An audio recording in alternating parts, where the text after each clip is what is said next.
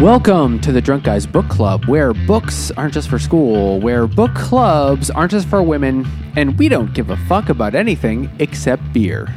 I'm Mike, I'm Nate. I'm Jimmy. and we're the Drunk Guys, and this week we are reading our Patreon poll selected uh, book for January, The Subtle Art of Not Giving a Fuck by Mark Manson. And Jimmy, starting with a beer. This book is about helping helping yourself to make yourself better, and that's often a New Year's resolution. Oh, I This see. is New Year's resolution for Magnify, That is, uh, and that- it is a 8.3% Imperial IPA. Uh, it's it's you know it's good. It's it's it's got a a very bitter aftertaste. Actually, it's quite bitter, uh, but up front, not bitter at all. Kind of like getting the runs On New Year's. on. Is this is new, this is New Year's Day when you have the shits from what you did to yourself on New Year's. Man, this past New Year's Day, there was a moment when I was punishing the bull, and in the middle of it, I could sense when I started making poorer decisions the night before. like, like the entire when you put the character Play-Doh, of the- Play-Doh in the thing in an order, and it starts doing the colors on the way out. Oh yeah, the Like the layers. entire character of the experience changed, and I was like, "Oh, that's right, that happened too." So this is a wildly successful self-help book. Its full title: "The Subtle Art of Not Giving a Fuck." Colon. Speaking of shits, a counterintuitive approach to living a good life. It was first published in 2016 and has apparently sold over 8 million copies. But only And one original, actually. But on Goodreads, it has like three quarters of a million ratings. It's very, very popular, um, which is, I guess, why they chose this. Though I'm honestly surprised that our voters did not pick The Secret. Uh, I thought that was like a given. But you know, I guess, I'm I'm you know, disappointed in the We can patrons still- that we they can still didn't do the pick the secret. secret. The secret was that we we didn't manifest the victory. I don't know how this Maybe works. they're We didn't just have to read it. we'll- I don't know how it works. Maybe they're hoping we'll, we'll that'll, that'll come back. That one's that's evergreen. You know, that's never gonna never not gonna be terrible. Yeah. Uh, but this is the one they chose, and it is it's a self help book. We've never done a self help book on this before because, frankly, they're usually not worth talking about, and they The streak this- may continue. still not. Yeah. This one in particular is definitely aimed at men, you know, definitely like millennial men, and is written in a like snarky tone, which is sort of the the thing that makes it different from other self help books. But it's actually not that different from general like self help advice. They just say It's- fuck more. It's a philosophy. It's a Buddhism for dude bros. Yeah, it basically is kind of just Buddhism with the word fuck thrown in. The eight fuck path. I think I have that DVD. Oh, the yeah. four noble fucks. Is that a Shakespeare play? so, yeah, it, it's it's uh, Stoicism for shitheads is uh, another title I was thinking would apply because it just kind of takes some basic ideas that have been around for a few thousand years and repackages them in salty language. It's kind of like you know, the idea of a podcast about book clubs. Yeah. it's a thing people have done for a while. Let's just say cunt a lot more often. Yeah. Except if We've they're sold like eight million copies. Oh wait, no. We've sold. We've. I think we've been downloaded an eighth of a million times. More than More that, than actually. that, actually. More than that. that Yeah. percentage is good enough. So I'm gonna have beer. Fuck this book. Yeah. Right in its dumb dumb face. I guess you'd you'd have to fuck it in its spine. By the way, did you see this sweet hoodie I'm wearing?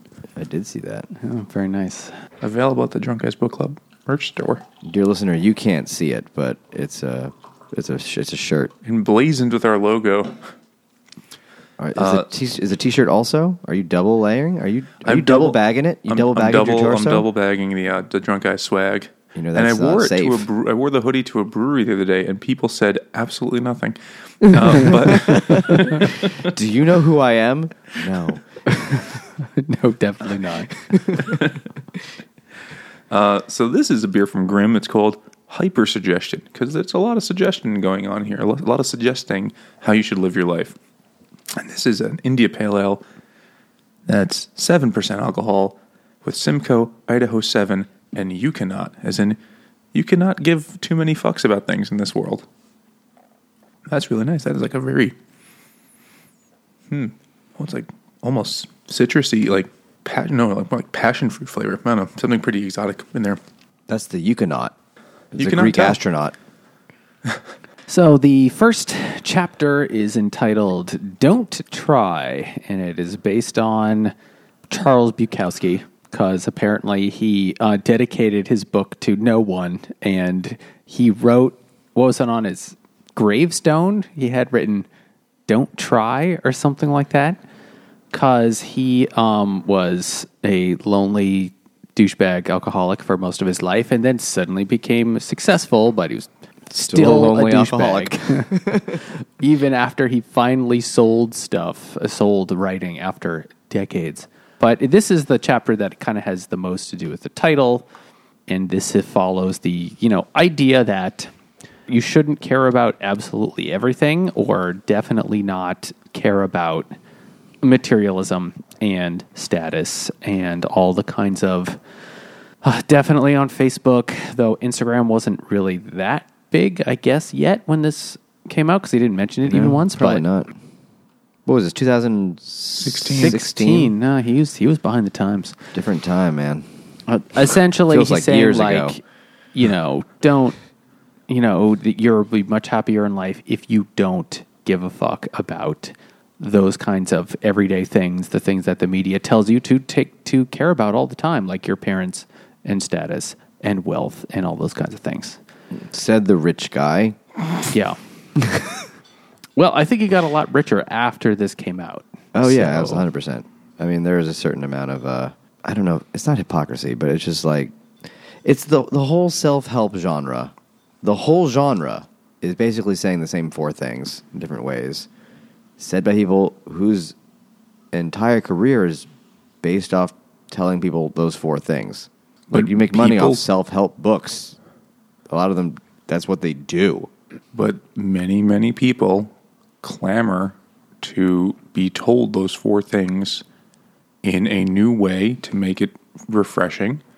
Yeah. Kind of like how every New Year's, many people make the exact same New Year's resolution that they're going to change their whole lives by having a new plan to do the same thing that they should have done 10 years ago, which is just like be a decent, not slob. And uh, that's what people are willing to pay for. So there's a, you know, I'm sure a billion, multi billion dollar industry, self help bullshit. And this also, I mean, I've uh, from other. Okay, so he's saying like, don't care about, um, you know, Bullshit. don't measure your self worth on how much money you make or you know having the perfect everything and it and you know you're because you'll just that will just make you really unhappy. And another way I've heard it said is the key to happiness is low expectations which is somewhat true. But this type of message is the kind of message that is for upper middle class white people, or at least upper middle class, you know, like fairly rich people. And I'm not People sure it's, the- it's not the right message for the many, many people who don't have a lot. Well, he Yeah. does address those people in a different way later in the book. I think his he's not saying get rid of everything and be, uh, you know, uh, indigent. is saying re- focus your priorities because you can, you have to give a fuck about like you, you can't give zero fucks in life. This is like his exact language. If you give zero fucks about something, you're still giving a fuck. You have to give a fuck about some things pick the things that are worth giving a fuck about. And material things are not the good are not are one example of things that are not worth giving that much of a fuck about. Or like being popular is another example he gives. Or being always right. Or being um, trendy or being perceived as whatever. Like those are Well, yeah. stupid things because they're A lot of not those- really attainable. Well, also a lot of those things, which he makes a reasonable point, you know, is a point that's been made by a thousand other people before him. It's not revolutionary. Is that one of the important things in life is having basically an internal set of standards to judge yourself on and you can't judge yourself on stuff that other people do. Like you can judge yourself on did I do I think I did a good job today? Did I am I doing am I a good person? Not do people like me and do people think I'm cool and all Or being stuff popular you can't is control. dependent on other people's Yeah. opinions and actions, which you can't control. So you're setting yourself up for failure. You're just never going by, to get through that. just by making just feeling like that's important or striving towards that. But uh, you know it's not going to set me myself up for failure?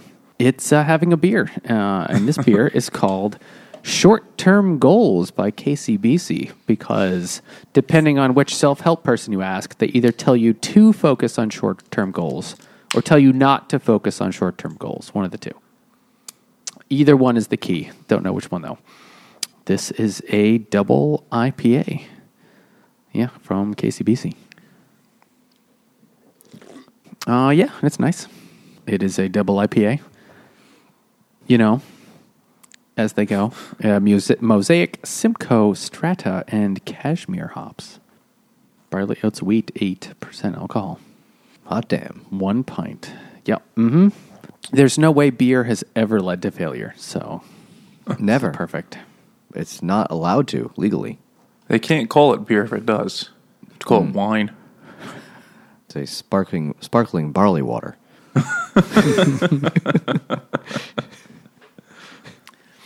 Enriched sparkling barley water. Ooh, very rich.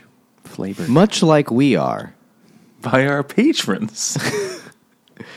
This episode was brought to you by our patrons because they voted for this.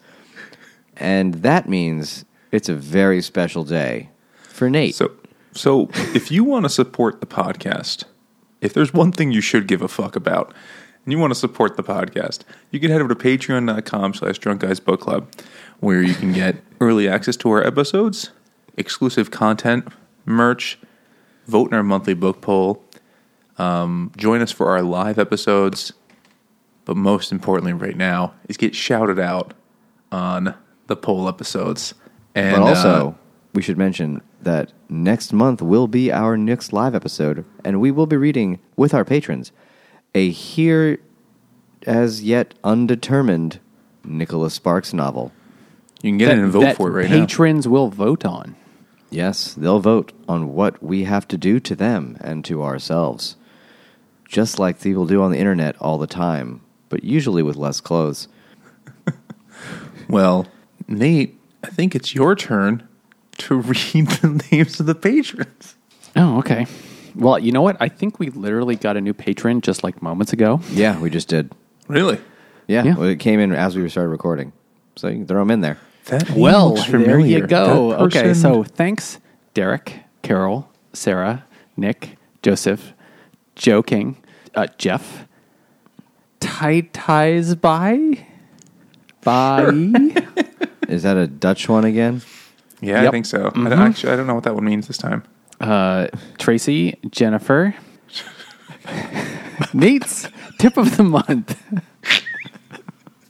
if I wipe her face with bleach, the cops can't connect me to JonBenét Ramsey's death.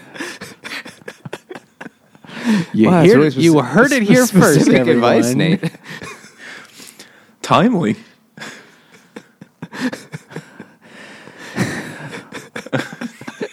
Nate here with my New Year's resolution, which is to stop tripping the alarm on the windows of the women's shelter.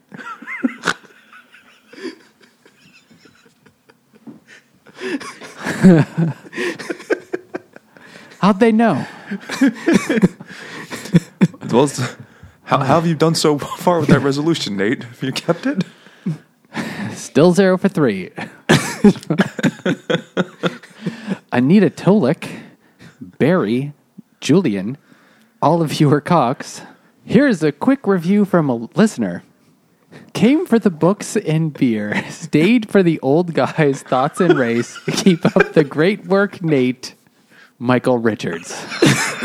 I didn't know he was a fan. Oh, gee. Oh, Kramer. Yeah, yeah, Kramer. Mhm. Thanks for the support, Kramer. Whoa, whoa. Okay. Uh, also, uh, Russell, Tyler, Grace, Catherine, Colton. I need your mot, your mom to get hard. I think you gotta say it a little faster. Run it together. I need your mom to get hard. Oh, Yeah, that, yeah.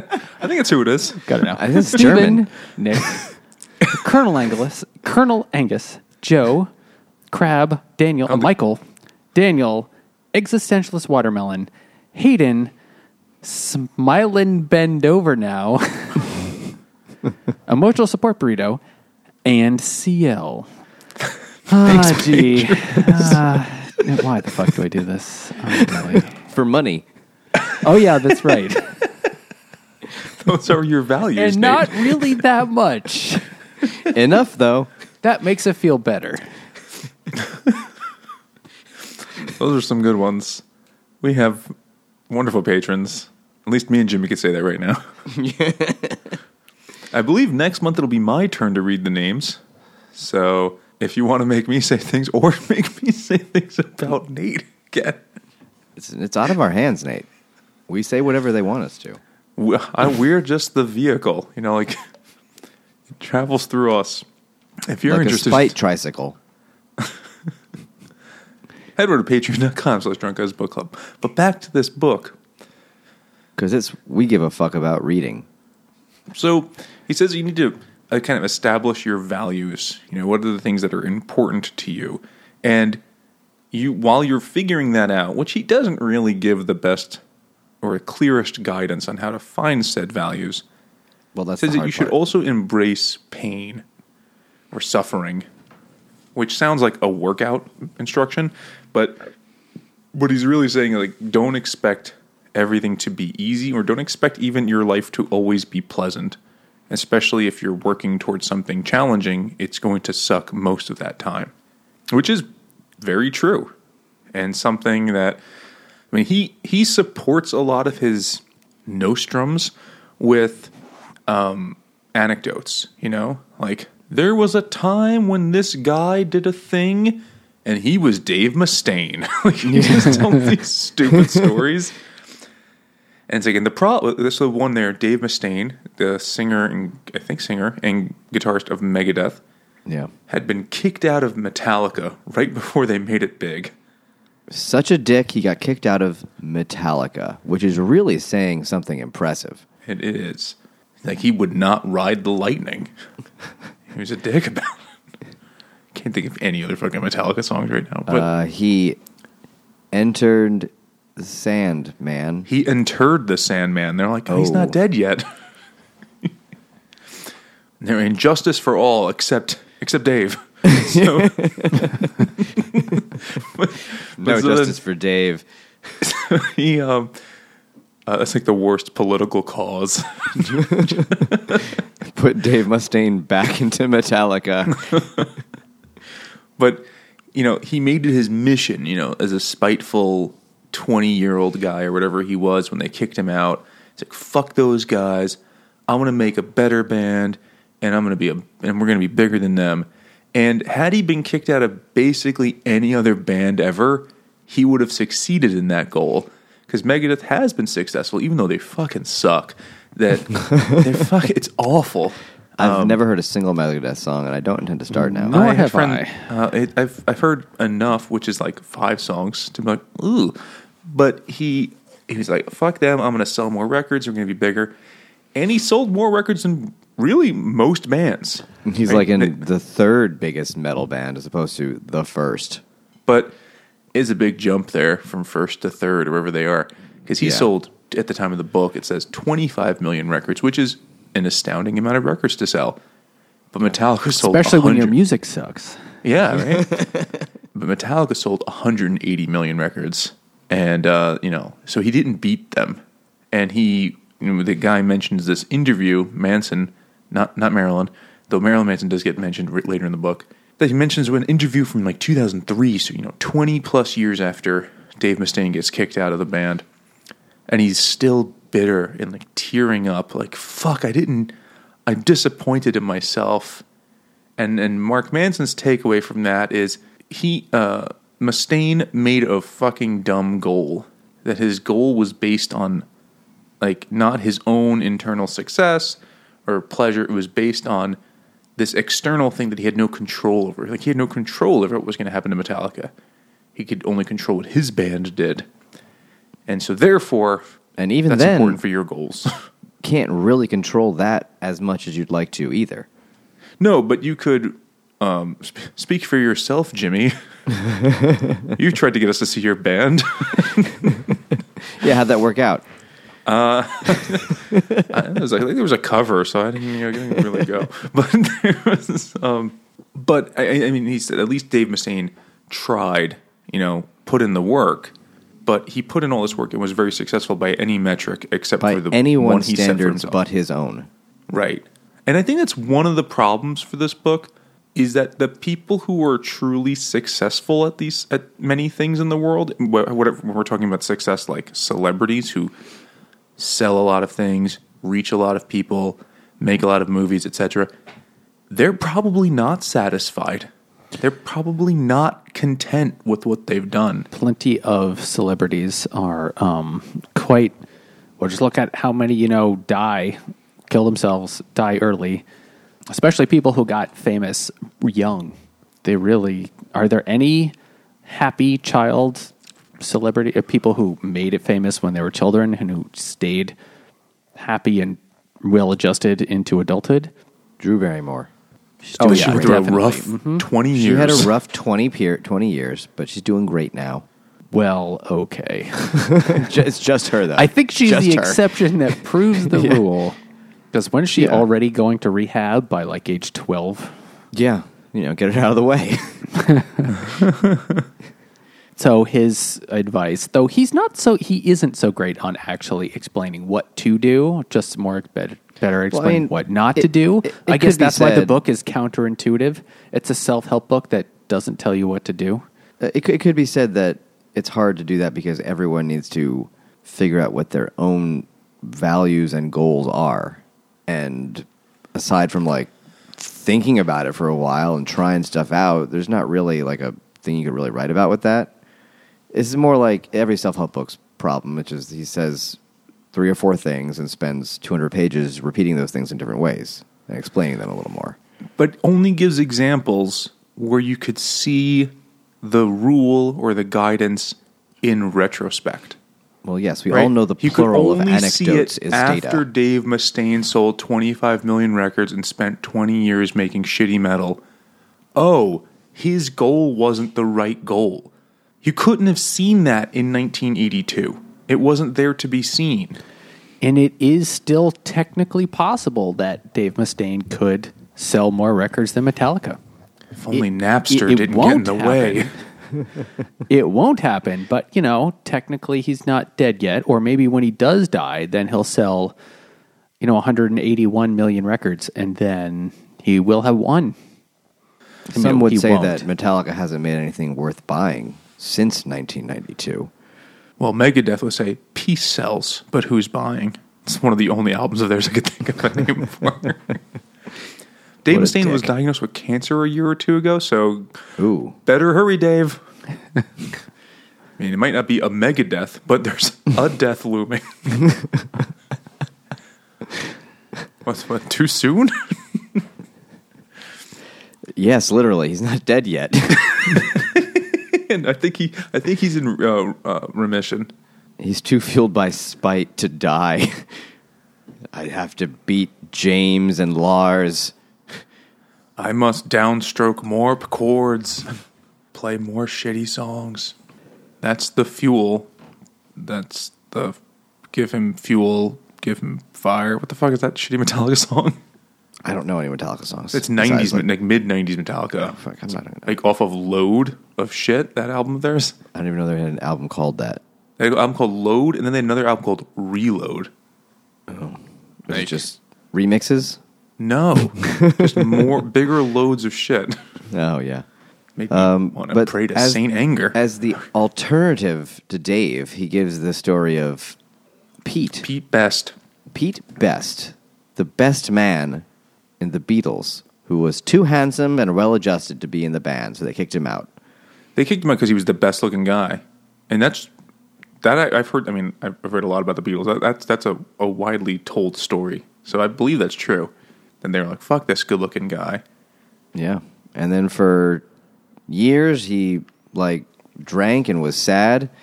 But here now, or you know, in And then he introduced later John times- to Yoko, and he was like, "Good luck, Beatles." Got him.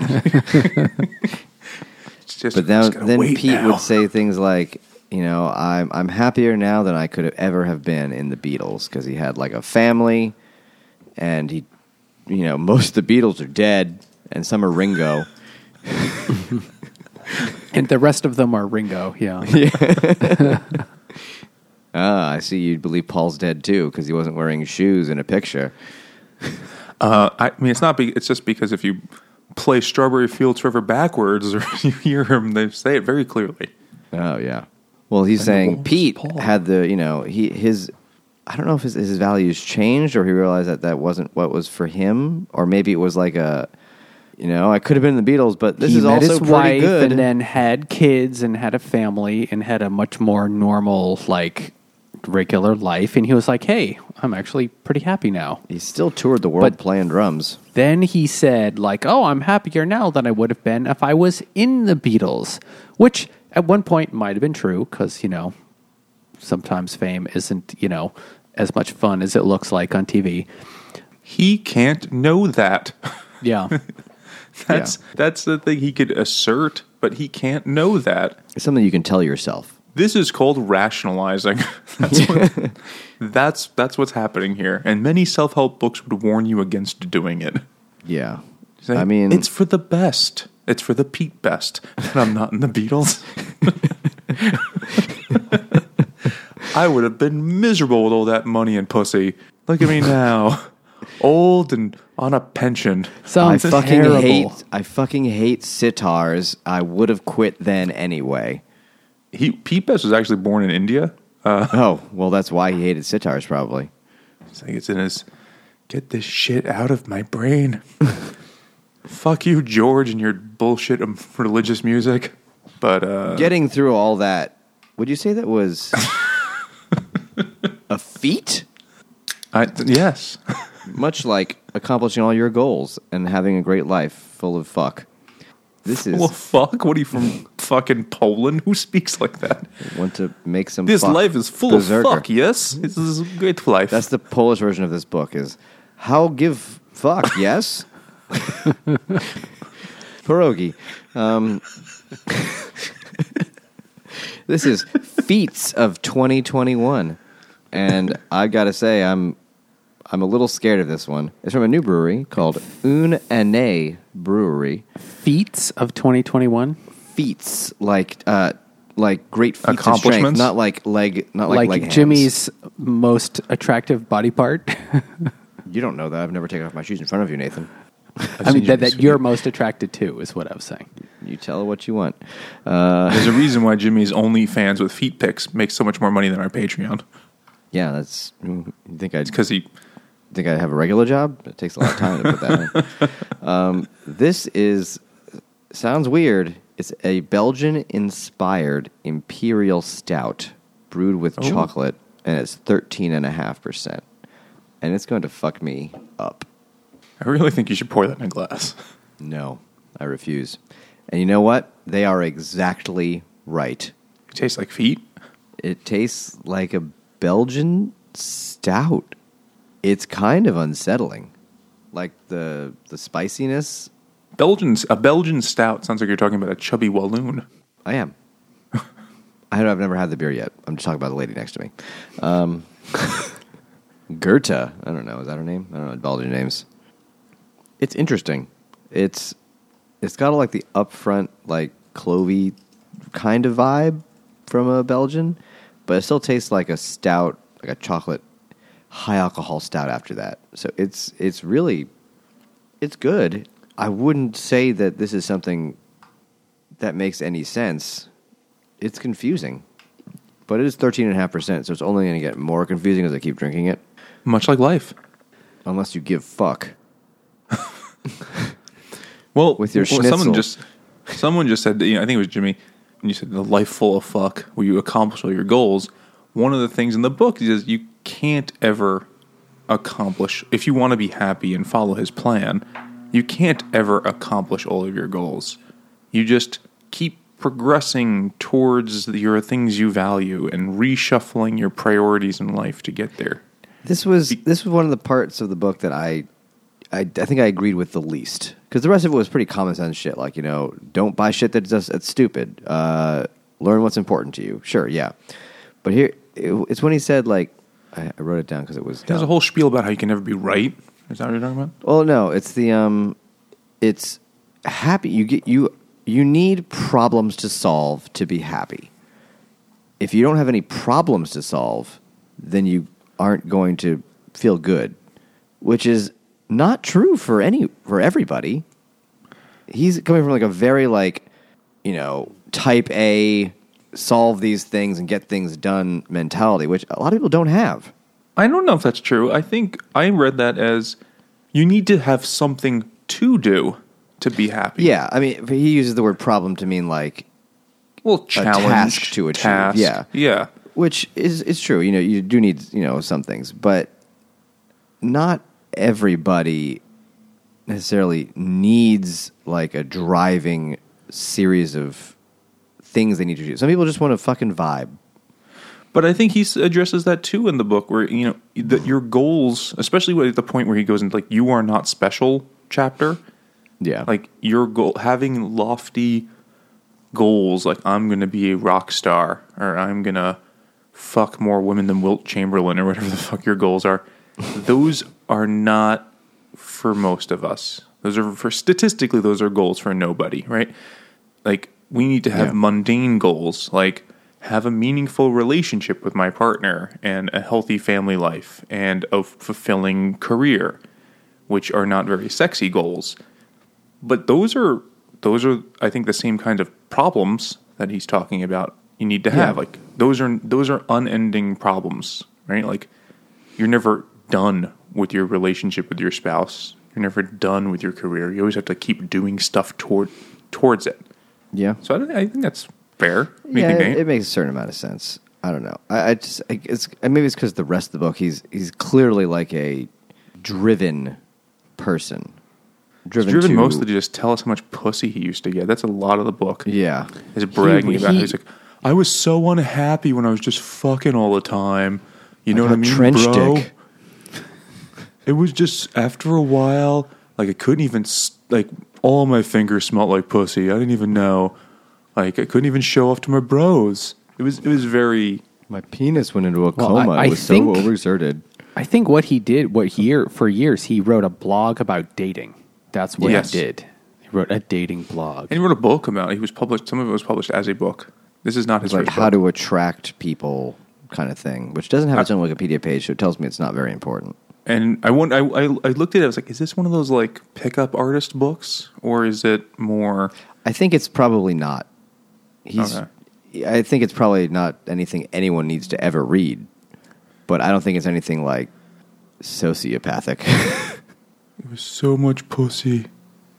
I got Yeah. dehydrated from coming. Like it's just that's all he talks about. And then another, he does a lot of humble brags. You know, you know when I went and toured the world and traveled and lived in fifty-five countries for several years, I did it for the wrong reasons. Like there's that chapter, and like, fuck you, dude. Dude, like a fulfilling relationship with my wife is so much more important than banging someone in every country I went to, and you know, But I'm doing glad I did cocaine both, with the so I Pope. could know. yeah. there is something of the self help perennial optimist thing where it's like, I did this thing and it was bad and stupid, but I learned from it that now I like this other thing. I fucked there's no everyone, regret. so you don't have to. I'm going to tell you it's not that cool. Trust me, I did it. Just leave that for us professionals to do. Yeah. What do you think, Nate? It's a self help grift. I, I feel like for the self help for self help gurus, you have to have some sort of credibility, as in like I was successful, I have been successful, or else what are you selling? You know, take it from me, this nobody who's never done anything how to live your life. There's a bunch of them though that their whole life has been making self-help shit. Fucking Tony Robbins. Tony Robbins, uh, what the the guy who was on the poll also, the Rich Dad Poor Dad guy, what the fuck did he do? Not much. I don't know. He just wrote Rich Dad Poor Dad books and made a lot of money, and now he's the rich dad because they bought his books. I didn't, couldn't I didn't even know the name of the dude. you Uh, could say Robert any name. Kiyosaki. Sure, I, like I believe you. Yeah, but I mean, a lot of self help. You could have said Charles Manson. I'm like, wow, what a, what a terrible, inconvenient name. How to no win idea friends and murder people. Charles Manson. Rich dad, dead dad. I mean, a lot of self help. it's it's not a full grift, but it's It's grift sometimes borderline. I can't believe it's not grift. Yeah, it's the margarine of a grift. Yeah, It's I mean it's because it makes you feel good. It's because what it is is you read them and you think, yeah, reading this has made me better. I know what to do now. But then you don't actually do the thing. or it you can't. fuck- It, you can't ever come away completely satisfied because then you won't buy the next thing. Or yeah, the because next you have to help self-help book. yourself. They can't Or- help you. You know, why is the self help industry so gigantic if it actually helps people? You know, the problems are never ending, you know, is what I'm saying. It's like I the diet industry. It's eat less, move around a little. You know, it's it's more complicated than that for some people. Yes, but self help is also For it's, most people, it's the it's gonna work, same thing over and over again. Find out what you want to do, do that thing. Don't do other things. Good luck. Profit. Success, profit, yeah. Steal underpants. It's like I'm glad someone got that. it's like worrying about you know well, he does you know should have I should have had this earlier, but he tells you to not worry about stupid things, and instead, you know, like if you if you have a big goal, just start working on that goal. Don't worry about all the details. Don't worry about it being perfect. You know, like don't worry about stupid things like if there's a cream cheese shortage. This beer is called the NYC cream cheese shortage is no joke. From Evil Twin Brewing, New York City, it is a 10% triple IPA, double dry hop with Citra, Galaxy, and Wakatu. How will I start my bagel empire if there's a cream cheese shortage? Just start, just get other types of schmear. Like it's not. You can't have a bagel store without any cream cheese. And you can't bake the bagels ahead of time. They're bad after 35 minutes. Did you know? I learned this just the other day. You know Italian bread when like you have it out for more than an hour and a half and it turns into stone, like as if mm. it saw Medusa. Yes. You could rehydrate that and make it soft like a fucking bread fountain of youth. But you just put it in the microwave with like a wet paper towel or some shit.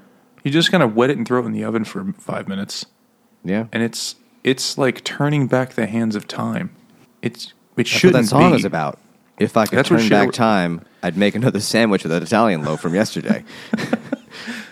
Yes, that was the true meaning, the semolini of. and she would share it with others. She would take back that bread that hurt you when you bit into it, and you'd stay for more antipasto. Do you believe in dessert after after lunch? I can feel something inside myself. I got you, babe. Okay, so I've got you, bread. You only was going to look on the sunny Bono side of things. that, that stale bread, you could resurrect it. It's like the Lazarus of dough products. Maybe my point is you could do that with bagels. I'll just have Yeah, to you probably could. know, someone like, there's a way. This is great beer, by the way. Definitely going to sponsor us. what else happens in the super book? What else does he say to do? He had this one line that was funny because it was ignorant. Is ignorant. Yeah, it's wildly ignorant. Uh, I mean, he does have his uh, counterpoint afterwards. As you know, it's fair, but his ignorant line was uh, he's talking about uh, people in Russia. He's like, I remember discussing because how people in Russia are like blunt and straightforward and frankly assholes uh, because life is hard there. And uh, he said, I remember discussing this dynamic with my Russian teacher one day. He had an interesting theory. Having lived under communism for so many generations, with little to no economic opportunity and caged by a culture of fear, Russian society found that the most valuable currency to be, to be trust, which ignores thousands of years of abject despair that Russians lived under, communism was not necessarily the thing that broke them. All of Russian history has been very tough.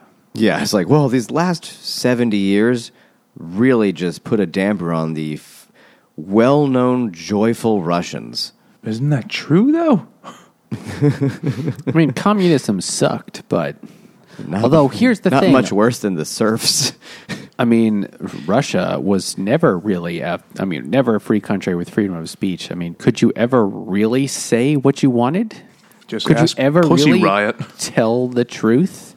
you say it to each other, but not to anyone in power. Maybe there was a maybe there was a period of time, sort of between the fall of communism in 1991 and Vladimir Putin becoming uh, the becoming being named the president on uh, December 31st, 1999. Or maybe like just in just just between 1916. there, just between there. Oh no, under the czar, hell No, like no. right, right when they killed the czar, right before Lenin took power. Oh right, so like right in, the, the every the months in revolution, they have a few months of freedom. That's it. yeah. I'm still, like an still eclipse. doubtful. No. Everyone's, it is time for the free speech eclipse. it's like when Halley's comet goes by, the Russians can speak openly. Yeah, I mean, I yeah. think like all the anecdotal shit in here, and when he talks about various historical things, it is grossly oversimplified. It comes and from. It comes also from like a a very uh, evident like rich kid finance bro background. Look at the world because he worked Whoa, in isn't this finance for six weeks and then he got fired for. And I quote: His boss said he read too many books at work. Well, unless you're a fucking book editor, you shouldn't be reading books Yeah. at work. That's like I. Yeah, that's ridiculous. so. ridiculous. Too many man. books was one. It wasn't a prospectus on the on why Quibi is going to be great. Nobody read that one because it didn't exist. Quit. I don't That's know. Somebody he- was probably paid to write that. They just had to lie a lot in it, but you know, it was probably written. I mean, that's that's the whole industry. I think one piece of advice he says that's good. I don't know if I said this now. Forgetting because I got distracted. Is You should give more fucks. well, I have to, I have to, I have to ration my fucks. That's the lesson of the book. You can only give so many fucks. We said there was only one thing that was good, so that's okay. The end. No. the, the the attitude most people have about projects or creative endeavors is like, oh, I should get an idea, and then I work on that idea and make a plan, and then I'll do it, and it'll be successful. And most people never get to the point of doing the thing. You know, where it's like, I'm going to write a book. I have an idea. Well, let me think about it more, and you never actually start. Or I'm Yeah. going to form a band, or I'm going to start my own company. Start a podcast. We could we could Hey, talk we about that it. a little bit. Yeah, we can can write the book, and we and we're successful. Could write the book Made and then review it millions here. of dollars. In Zimbabwe, Dollars. type Inflation currency. dollars. Several wheelbarrows of money. We'll be the biggest ballers in Weimar, Germany. but he, he does make a good point. Like, don't no. Like the best way to do that is that's not how it really works. What really happens is you could see it as like this an unending cycle of like you do a thing, you get ideas, you keep you are inspired, you do more things based off of that. Oh, this is the don't do things and wait, don't wait for motivation to do things. Do the things, and that will create motivation because you're doing them. Yeah, and I think that that's I don't know, Nate. Would you No, that- agree? that might is be true for the way this podcast started. Yeah, that, I mean that, that he's totally right. You you can't wait to start things. You have to like it's just it's not a it's not a it. space shuttle launch where you need perfect conditions usually. You know, No, just absolutely. start doing something, Or more and like you- momentum will generate. you try something and when that fails and then you fix it and then when that fails and then maybe the third way to fix it is actually a really good way to fix it and then you'll be successful it's kind of like you got to fail a bunch of times or once you failed at it a bunch of times then you'll know what to do but if you never actually try that first time and then fail at it you won't ever figure it out It But was an this- entire song in Chitty Chitty Bang Bang. It's also the fucking Edison quote right? When he's like, he, whatever the number is, like I That's had a a, light bulb a one, yeah. thousand times I fucked up making a light bulb. I was plugging it into my ass, and then It's it's more like I figured out a thousand ways not to, to make not a light make bulb. a light. Yeah, like I could do but that he today. Kept trying and stealing the intellectual property of his employees, Yeah. and he eventually made it right. That was his goal. and he did it. God damn it, he did it. So it's again, it's not, like anything else. But it's not really a new idea; it's just a repackaging of something else. But I found that I was like, that actually kind of spoke to me a bit because Nate and I spent like two years talking about or thinking about doing this podcast before we Yeah. did episode one. And then we were finally like, "Fuck it, let's, Let's just just just, come over. We'll do Let's it do right now. one." We'll record it, edit it, figure out how to post it, and then we'll have started the podcast all in one day. And then, and the rest is and then history. celebrity will ensue. We're Just that last step is the that, that's the doozy. Success, and we haven't missed a Tuesday since then. Yeah, but see, you guys did it. Well, that's that's kind of the point. Like that's Yeah. good advice for for some people, or at least that like spoke like, like yeah, that's right. That's what you have to do, and that's the whole thing about self help books. It's the same fucking advice, but it just they package it in different ways to reach different points of the population. In this know? guy's packaging is a snarky attitude, and he says the word "fuck" a bunch of times. That's his packaging. And it has just some. It, it it just forced not very funny writing. I wasn't. I I say fuck a lot, so I wasn't I say like fuck all the time. I sometimes I make fuck, you know, like as they do in Poland, Jimmy. Your love for me is like a truck. Berserker. Yeah. so I uh, I had highlighted one, one passage that was like pretty early on in the book. I was like, all right, this is just this feels like someone that's trying really hard to be, you know, clever. And so he's talking about like, how many fucks to give or not giving fucks, and when you give a fu- don't give a fuck about something, you feel bad about it, or you give a you know like he called it like the feedback loop, right? You care, but then you feel like you should be caring about this other thing. You should have called it care- the "fuck back loop." Loop.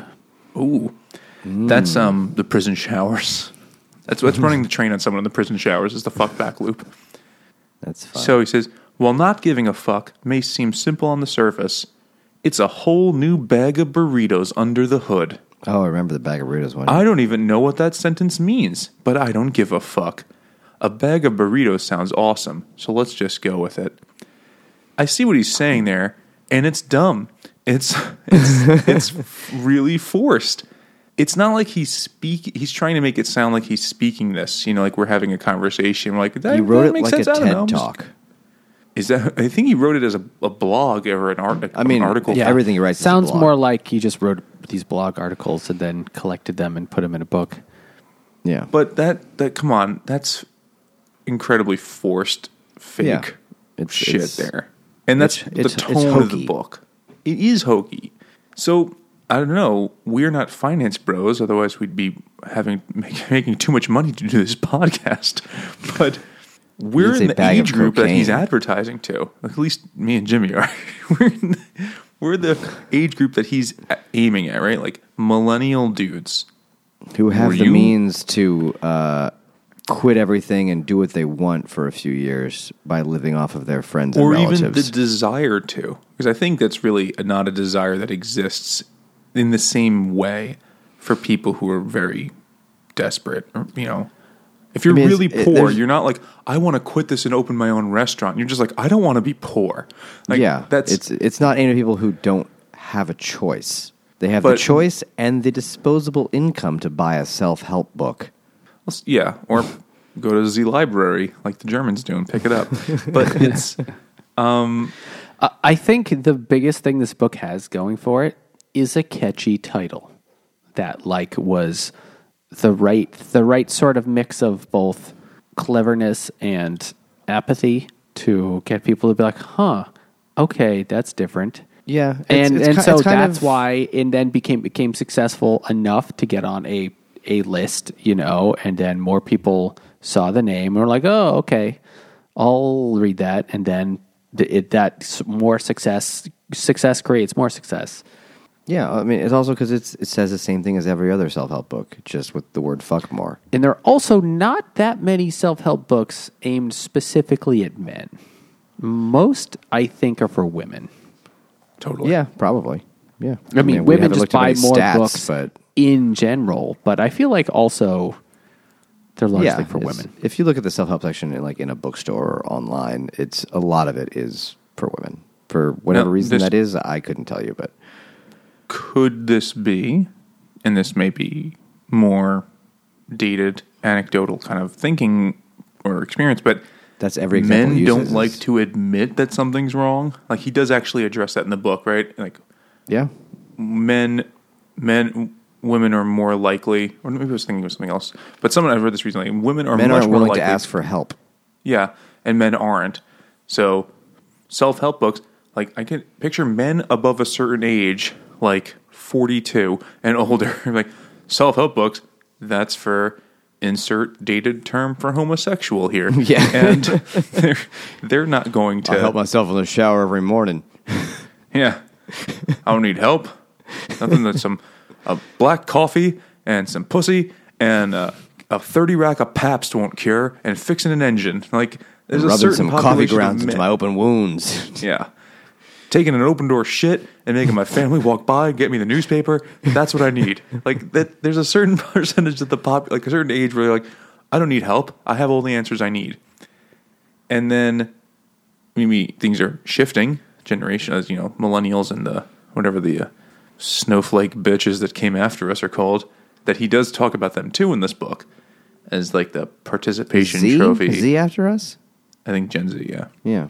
but the you know the kind of trigger warning everything is offensive i need a safe space kind of people he talks about them in this book which is of course a generalization just like calling all millennials one thing is a great you know generalization i mean look that includes me you and nate and nate was born in a log cabin so it was Michael, that's ridiculous. They hadn't invented logs yet.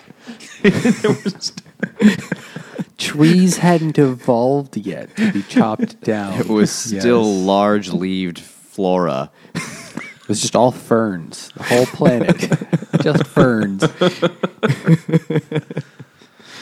It was Nate very and the other hot. Homo erectuses were able to make a thatch hut. so maybe you know maybe there's something about that too, like the the millennial guys reaching the age where they're like, wow, I, I can no longer rely on being young and having and using that as an excuse for everything. You know, I'm like, well, I'm only 23. I got plenty of time to figure that shit out. And but now at a certain point, you're like, well, I'm 35 now. Fuck, and I hate to get this. it together. It's like I'm I'm 35 and I hate this. Eh, I can't do this forever, or I'll turn into my fucking dad. And that killed him. Being my dad killed my dad. It did, yeah.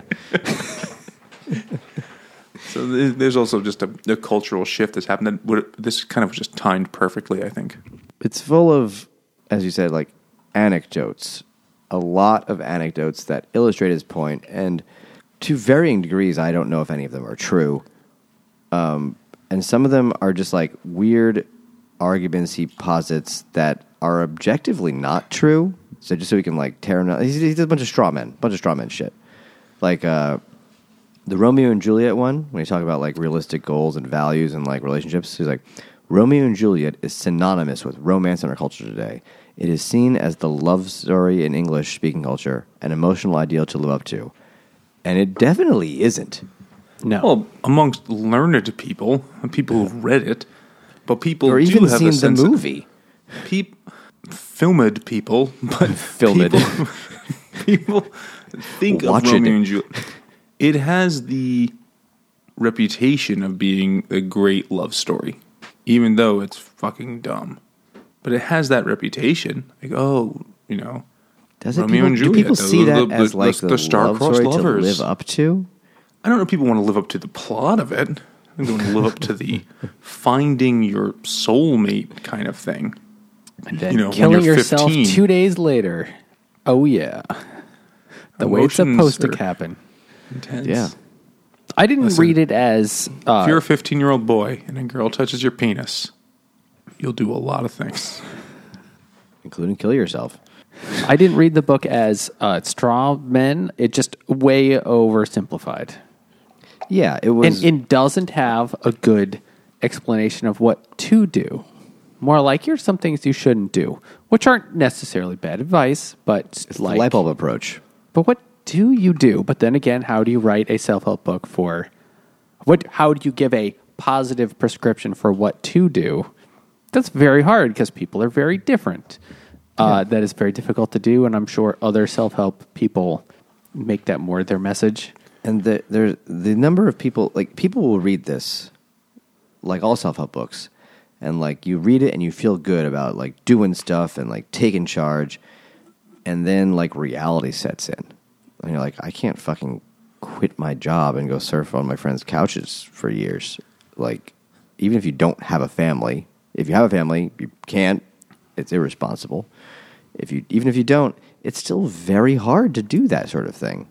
And maybe you don't know what you want to do, but you can't just quit and just try and figure it out. It's hard. I mean, you can, and people fantasize about it all the time.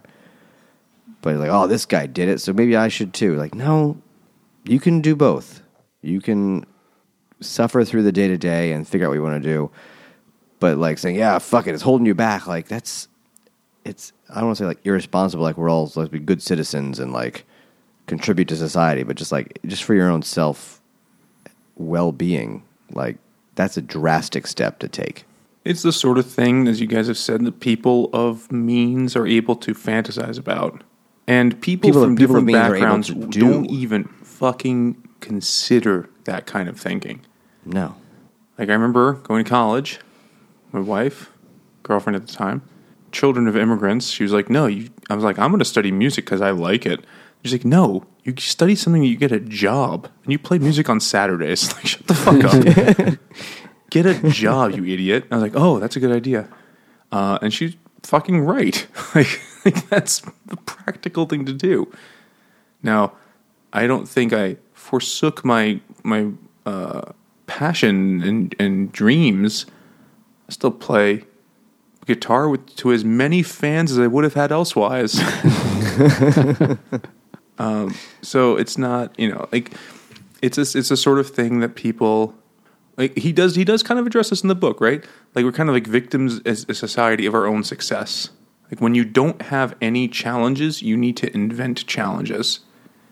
So a couple generations ago when it was just it really sucked to survive. Like it was much more just difficult to get through your day to do more backbreaking kind of work to not be entertained all the time to not have the shit you want always to have to kind of endure. People are good. This is this is challenging. Life is challenging enough and we will find the good stuff in it. But now like we have like none of those challenges. So people kind of concoct them. You know Do you say, remember oh uh, toothpaste for dinner? uh, the comic yeah. There was one. It was the just the guy saying like this. Kid, this was this was probably six or seven years ago when he, or we wrote the comic. Was like, do you remember when we used to have to like wait for a bus and we just couldn't go on our phone, look at the internet, and just be entertained? You just have to sit there and stare into space. I do because it was five fucking years ago. yeah Like Yeah. Another one, just another little line just like that is, yeah, I saw this person sitting at a coffee shop, not looking at their phone, not looking at an iPad, just kind of sitting there drinking their coffee like a psychopath. That's true. Yeah. Like I can't, and you know what? Hmm. I is their phone dead? you have to myself- wonder. Like, are they okay? if I, it is quite difficult now to just sit and not be entertained by anything. You know, it is because my phone is always in my pocket. I can always take it out and just either have a book to read because I have books on my phone, or Look at the porn in a public entire internet. Many people he- haven't. he kind of mentions this too in the book. Um, he doesn't use the term FOMO, but he kind of describes it early on in the book about how when you go on social media and you go on the news and whatever, you just see like the most, you see the, the ends of the bell curve of human accomplishment, Yeah. and that makes you feel shitty. That makes you feel less than. I mean, you could feel better than the you know twelve hundred pound person who can't leave their bed, but you also feel really shitty because you look at the fitness model with five million followers, who seems to be living the flawless, perfect life, Doing and, cocaine on a boat. and just never actually working out, but just being cut. Well, that's And what cocaine is for. If only it were that simple. It's just expensive. I mean, a lot of a lot of cocaine. I mean, yeah, it's it, he's right, but it, these things are all shit that's been said elsewhere for Totally. years. So it's just what makes this book different. He says fuck more. Yeah, it, it's it's all uh, his one self help book. There's one. They just recycle it. Here's my self help book. I'm going to try to angle this towards dudes in their 30s, or I'm going to try to sell this towards women who are divorced and then they are in their 50s, or I'm going to try to sell this to people who are nervous, or I'm going to try to sell this to people who feel like they, you know, have not lived up to their wear potential. shorts. Or people who So whatever. why is it that there's only one self-help book? Is it because it doesn't work? No, or is it I think because it does work It's because it's just hard that- to do. Or it's because yeah, it's, It's, just yeah, it's not. It's hard to do, and we don't want to fucking hear it. Like It's nobody because- wants to hear the harsh truths of your life. Like, hey, you know, it's it's you. It's not the world. It's you, and you could fix it, but you're too lazy, distracted, whatever to do it. And no one can give you a blueprint. You need to go do the hard work of even making the blueprint to figure it out. No one wants to do that. But also, that perspective is probably what the books are. But the truth is, for many people, it is the world. It's not necessarily you. Like, it's hard. It's fucking hard just to get through shit.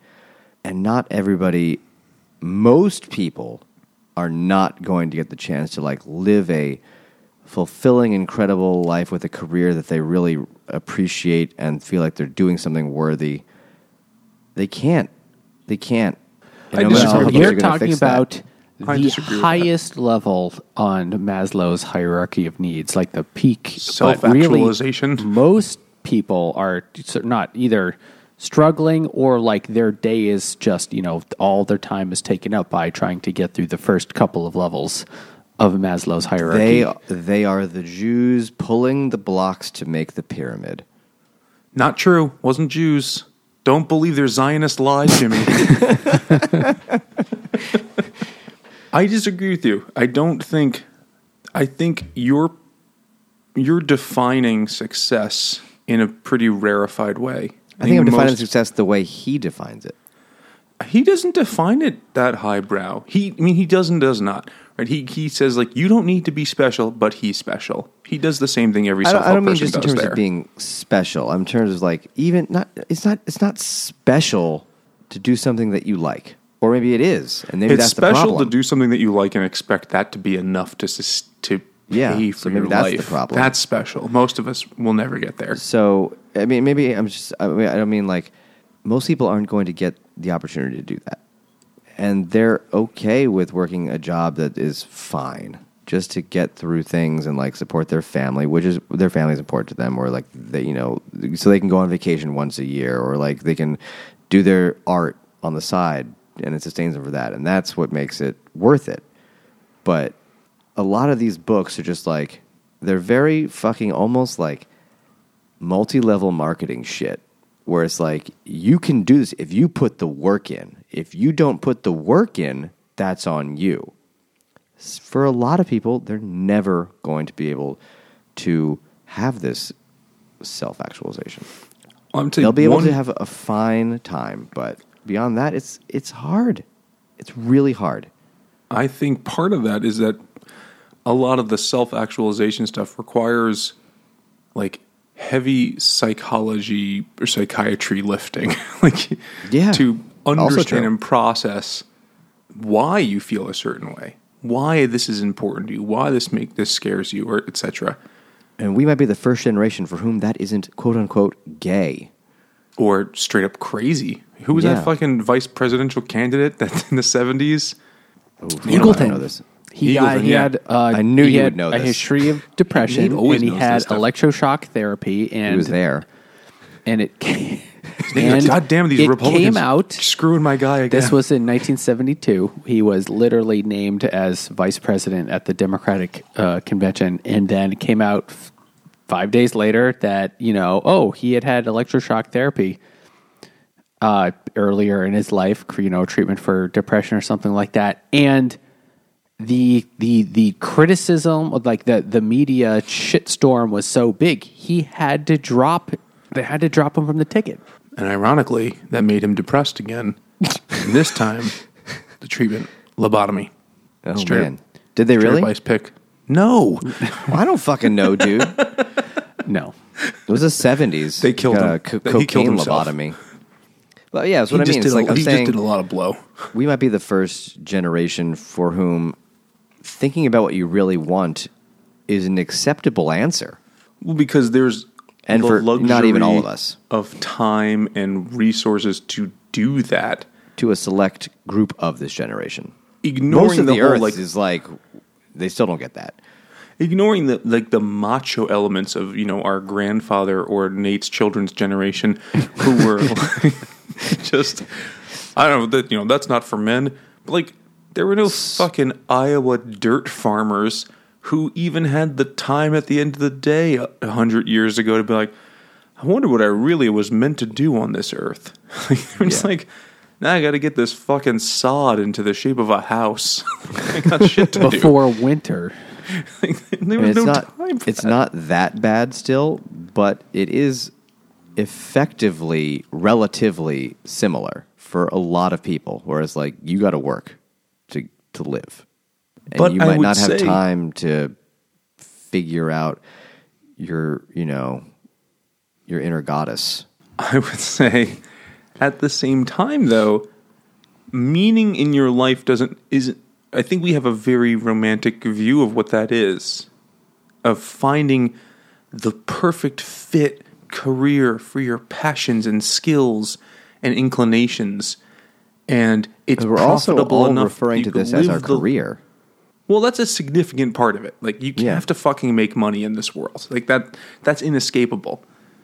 You have to have you have to sustain yourself somehow. Unless you just inherit a shitload of it, but you know, but fuck those rich people. They don't Yeah. need self help books. They have they have drugs. Like the guy who wrote this. Well, he apparently had he a still lot had of to make money, but you know, he was wealthy growing up. He, he admits it.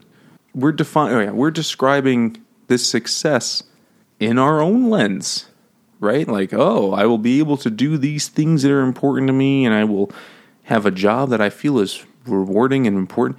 There are plenty of jobs that just need to get fucking done that aren't very rewarding. Most of them. And, well, a lot of them. and you could Maybe not most of find meaning in that job, though. You know, and this isn't me trying to be like the poor people need to appreciate what they have, but like you can mm. find meaning and you could find pleasure in doing your job well, and that's something that's kind of in this book too. And while it sounds like a dick statement coming from a rich kid, there's truth to that. I mean, that's Oh, it's like one of the things that I said. This is like stoicism for for toddlers. Like stoicism, like one of the main ideas, like being virtuous is a reward in its own right. Like that's the thing you're supposed to do. And one of the virtue, being virtuous is like fucking doing a good job at things. And we kind of don't have that in our society. And, and he kind of gets at it a little bit in this book. And I think that's a valuable thing too. Like you have to do your work, do a good job at it. Don't be a lazy piece of shit. That will make you feel better in some ways. We're I not all sometimes. not always, but that's also part of this book. You're not always going to feel great. Yeah. No, I, I- most of it is going to be this is what you got to do. And you find your meaning elsewhere. And that's okay because that's, that's where we live in, and that's fine. But it's also a lot of this, a lot of this is not going to apply to a lot of people. I think Like people who I think the, this book. the general ideas will apply to all people because it's general shit. There's nothing here that's very Yeah. special. There's nothing here that's, that hasn't been said before. It's like that uh, the thing I read about the the Jordan Peterson book. It was like everything that's true isn't new. Everything that's new isn't necessarily true. Well, There's a lot of parallels between this and the, the first. I only read the first Jordan Peterson book. That the, first twelve rules, Yeah, because that's general advice. And they were they were very similar. They're like You might not want to read the rest of those books. You might not want to read the rest of the books. I might have an idea for next Christmas. But you know, their general ideas like do a good job, don't lie, basic Clean your room. Clean your room is one of them. Yeah, Pre- The one present was- confidence. was- one of them was uh, if you have problems, you are not fit to give advice to anybody else. Well, that's that's just a recycling of the people in glass houses thing. Yeah, that's just funny because he was living in a very glass house at the time. It was it was made out of oxy. It's not. It's not. A, Yeah, I mean, it might be a glass. I don't know about chemistry that well. it's if you cook it clean enough, the meth is glass. I saw Breaking Bad. It's a documentary.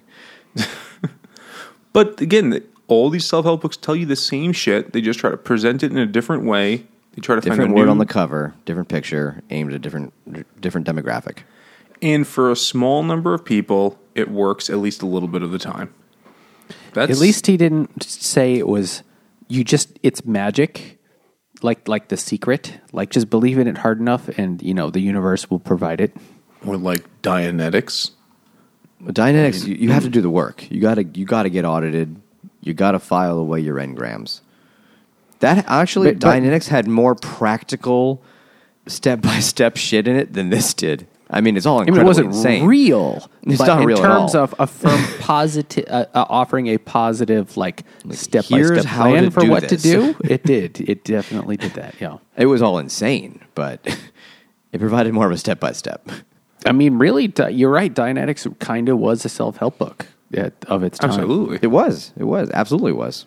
Except they, it's, a, it's a new kind of science, which this is just a new kind of New kind of fuck. I don't know. new kind of new kind of fuck. Oh god, a third hole, a fourth. new kind of fuck?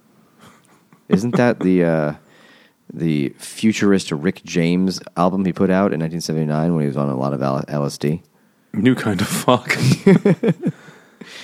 I I mean, so at the end of the day, I think we could agree in general this book has nothing new in it that you have not found in other books and you probably already knew. Is that fair? It had nothing in it that we but didn't But the already advice know. itself isn't necessarily bad either. No, it's, It's never just not original. Bad. Yeah, I mean, there's there's there's things in this that um, are tr- are you know good advice and interesting information, but that is I've seen elsewhere like better for some of it.